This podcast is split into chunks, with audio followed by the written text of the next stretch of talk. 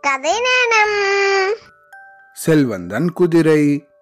செல்வ செழிப்போட வாழ்ந்துட்டு வந்த செல்வந்தன் ஒருத்தன் பல ஊர்களுக்கும் வணிகம் செய்யறதுக்காக போக வேண்டியிருந்துதான் இதுக்காக விலை உயர்ந்த குதிரை ஒன்னையும் அந்த ஆள் வாங்கி வச்சிருந்தானா? அந்த குதிரை காத்த விட வேகமா ஓடக்கூடியதான் அந்த குதிரையோட வேகத்துக்கு இணையா வேற எந்த குதிரையாலையும் ஓட முடியலையா? அந்த செல்வந்தனும் அந்த குதிரையோட அருமை தெரிஞ்சு அதை நல்ல முறையில் கவனிச்சுட்டு வந்தானா. அந்த நகரத்தில் வாழ்ந்த எல்லாருக்கும் அந்த குதிரையை பற்றியும் அதோட வேகத்தை பற்றியும் நல்லா தெரிஞ்சிருந்துதான் ஒரு தடவை வணிக வேலையா தொலை தூரத்தில் இருந்த நகரம் ஒன்றுக்கு குதிரையில் போனானா அந்த ஆள்.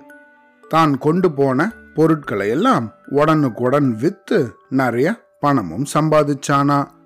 அந்த பணத்தோட தன்னோட ஊர் இல்லாத வேற ஒரு நகரத்துல அன்னைக்கு இருக்க விரும்பாம அவன் உடனே ஊருக்கு போகணும் அப்படின்னு நினைச்சானா. ஏற்கனவே தொலை தூரம் பிரயாணம் செஞ்சதால குதிரை கொஞ்சம் கூட ஓய்வெடுக்க முடியாம ரொம்ப களைச்சு போயிருந்துதான். வணிகனும் உடனே ஊருக்கு போகணும் அப்படின்ற நிலைமை வந்ததால குதிரைய மெதுவா ஓட்டிண்டு போலாம் அப்படின்னு அந்த குதிரை மேல ஏறி உக்காந்தானா. பாதி நாள் கழிச்சு அவங்க ஊருக்கு வந்துட்டே இருந்தாங்களாம் அப்படி வரும்போது காட்டு வழியா குதிரையில வந்துட்டு இருந்த அவனை குதிரையோட வழிப்பறி திருடர்கள் சூழ்ந்துட்டாங்களாம் எப்படியாவது முதலாளிய காப்பாத்தணும் அப்படின்னு நினைச்ச அந்த குதிரை திருடங்களை காலால உதச்சு தூரக்க தள்ளி விட்டுருச்சான் அப்படி தள்ளிட்டு முன்னாடி நோக்கி ஓட ஆரம்பிச்சுதான் திருடர்களும் அந்த குதிரைய தாக்க ஆரம்பிச்சிட்டாங்களாம் பாவம் அந்த குதிரையோட உடம்பெங்கும் நிறைய காயம் ஏற்பட்டுதான். அந்த காயத்தையும் பொருட்படுத்தாத குதிரை தன்னோட முதலாளிய காப்பாத்தணும் அப்படிங்கிற நோக்கத்துல வேகமா ஓட ஆரம்பிச்சுதான். திருடர்கள் வந்த குதிரையால இந்த குதிரையோட வேகத்தை பிடிக்க முடியலையா? ஒரு வழியா குதிரை தன்னோட முதலாளிய அவரோட வீட்டுல கொண்டு வந்து சேர்த்துடுச்சான் ஆனா அப்படி சேர்த்ததுக்கப்புறம் அந்த குதிரையோட வாயில நொர தள்ளி அது அப்படியே மயங்கி விழுந்துருச்சான். தன்னோட உயிரையும் பொருட்படுத்தாம தன்னை காப்பாத்தின அந்த குதிரைய நன்றியோட பார்த்த அந்த முதலாளி வீட்டுக்குள்ள போனாராம். வீட்டில் இருந்த பணியாட்களை விட்டு அந்த குதிரையோட மயக்கத்தை தெளிய வச்சானா அதுக்கு நிறைய உணவையும் கொடுக்க வச்சானா அந்த குதிரையோட உடம்பெங்கும் ஏற்பட்ட காயமெல்லாம் ஆறுறதுக்கு பல நாட்கள் ஆச்சான் குதிரை நல்லபடியா குணமடைஞ்சிட்டாலும் அதனால முன்னாடி போல வேகமா ஓட முடியலையா? கொஞ்சம் கால் நொண்டினபடியே நடக்க ஆரம்பிச்சுதான் முன்னாடி போல வேகமா ஓடாததால அந்த குதிரைய செல்வந்தன் ஒழுங்கா கவனிக்கலையாம் அந்த குதிரையோட கண் பார்வையும் கொஞ்சம் கொஞ்சமா மங்க ஆரம்பிச்சுதான் அதோட நிலைய பார்த்தா ரொம்ப பரிதாபமா இருந்துதான் தனக்கு பயனில்லாத இந்த குதிரையால தேவையில்லாத செலவு வர்றதா நினைச்சானா அந்த செல்வந்தன்? அந்த குதிரைய வீட்டை விட்டு விரட்டும்படி தன்னோட பணியாட்களுக்கு கட்டளையிட்டானா? பணியாட்களும் அந்த குதிரைய வெளியே தள்ளி கதவை சாத்திட்டாங்களாம். பாவம் பசியால துடிச்ச அந்த குதிரை நகரம் முழுக்க அலைய ஆரம்பிச்சுதான். அந்த நகரத்துல யாருக்காவது ஏதாவது குறை ஏற்பட்டா ஊர் மத்தியில் அமைக்கப்பட்டிருந்த மணிக்கூண்டுல போய் அங்க இருக்கிற மணியை அடிப்பாங்களாம். உடனே அந்த ஊரோட முக்கியமான பெரியவர்கள் எல்லாம் ஒன்று கூடி அவங்களோட குறைய தீர்த்து வைப்பாங்களாம்.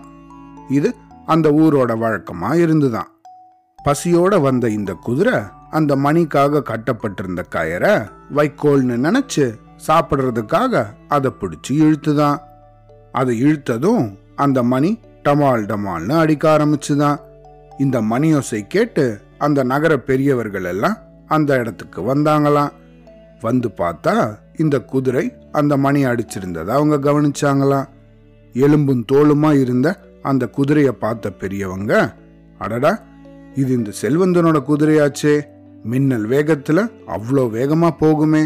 இது அந்த செல்வந்தனை திருடர்கள் கிட்ட இருந்து தன்னோட உயிரையும் மதிக்காம காப்பாத்தின குதிரையாச்சே அப்படிங்கறத அவங்க பார்த்த உடனே புரிஞ்சுட்டாங்களாம் இதை தெரிஞ்சதுக்கு அப்புறம் அந்த செல்வந்தன் கிட்ட போய் என்ன ஆச்சு எதுக்காக இந்த குதிரை வெளியே இருக்குன்னு விசாரிக்கிறதுக்காக போனாங்களாம்.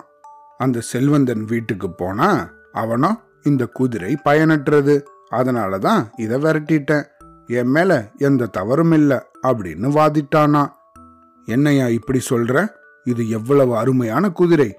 எவ்வளவு வேகமாக ஓடக்கூடியது. உன்னை திருடர்கள் தன்னோட உயிரையும் பொருட்படுத்தாம காப்பாத்தினதால தான் அது இப்படி ஆச்சு? உன்னோட உயிரை காப்பாத்தின இந்த குதிரை கிட்ட உனக்கு கொஞ்சம் கூட நன்றி இல்லையா? அப்படின்னு கேட்டாங்களாம். இந்த குதிரைக்கு நாள்தோறும் நல்ல உணவளிச்சு பாதுகாக்க வேண்டியது உன்னோட பொறுப்பு. ஒவ்வொரு வாரமும் எங்களில் ஒருத்தங்க வந்து இந்த குதிரையை பார்வையிடுவோம். இந்த குதிரைக்கு ஏதாவது தவறு நேர்ந்தா உன்னை கடுமையா தண்டிக்கிறதுக்கு நாங்க தண்டனை விதிப்போம். அப்படின்னு தீர்ப்பு கொடுத்தாங்களாம். இந்த தீர்ப்பை கேட்டு தலை கவிழ்ந்த செல்வந்தன் அந்த குதிரைய தன்னோட வீட்டுக்கு ஓட்டிட்டு போனானா. இந்த கதையிலேருந்து நம்ம என்ன தெரிஞ்சுக்கணும்? நமக்கு எல்லளவு ஏதேனும் ஒரு உதவி யார் செஞ்சிருந்தாலும் அதையும் நம்ம எப்பவும் மறக்கக்கூடாது. சரியா? அவ்வளோதான்